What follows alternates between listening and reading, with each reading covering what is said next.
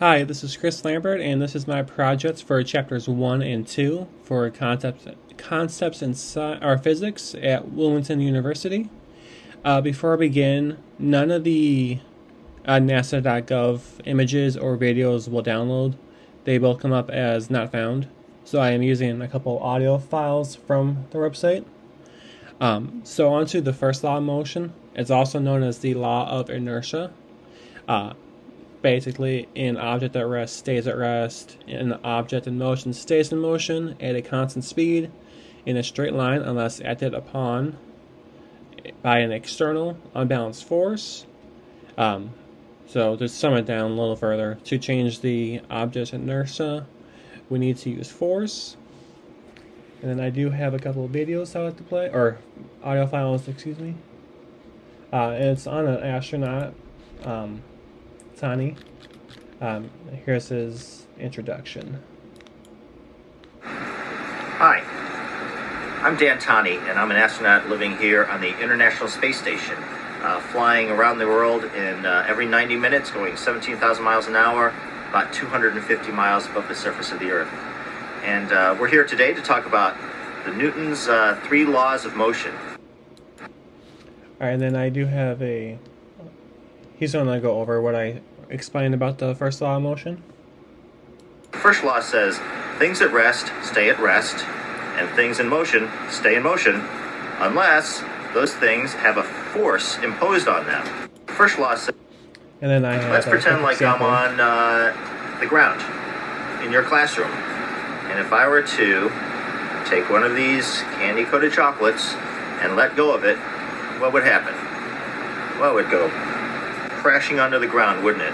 And then when I ate it, it would have to be a dirty chocolate that fell on the ground. All right. For the second law of motion, it's also known as the law of acceleration. And there's two ways we can look at that. We can look at it as acceleration equals the net force divided by the mass, or the net force is equal to the mass times acceleration. Um, the force of an object equals its mass times acceleration.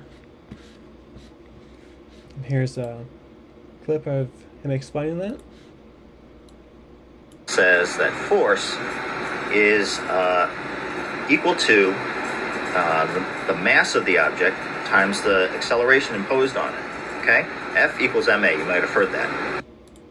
And then here's an example of how that relates to the world.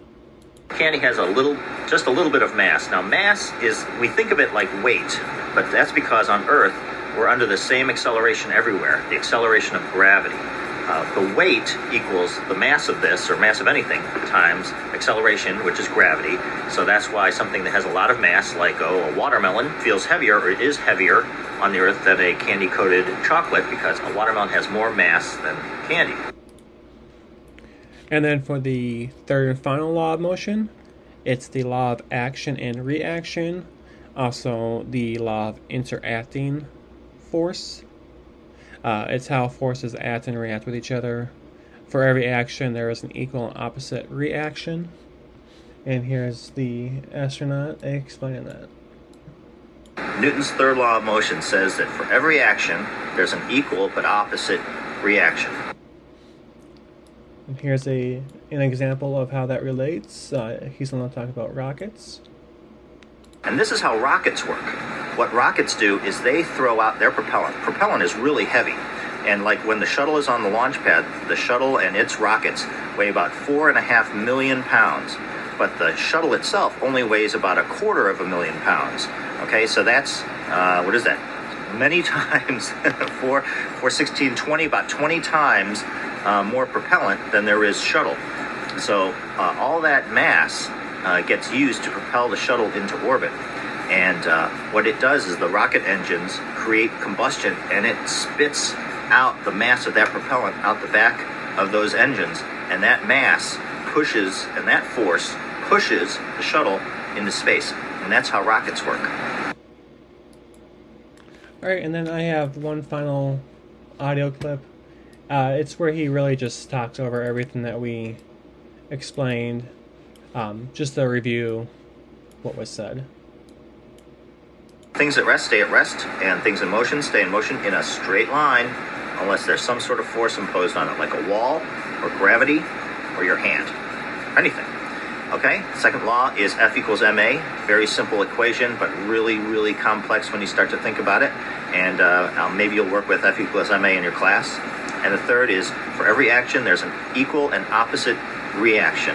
And uh, think of that every time any kind of force is imply, uh, applied to you. When you're walking, or uh, maybe when you hit a baseball, the motion imposed on the ball, there's an equal force imposed on the bat also, or something like that. So that Sir Isaac Newton, he was a pretty smart guy.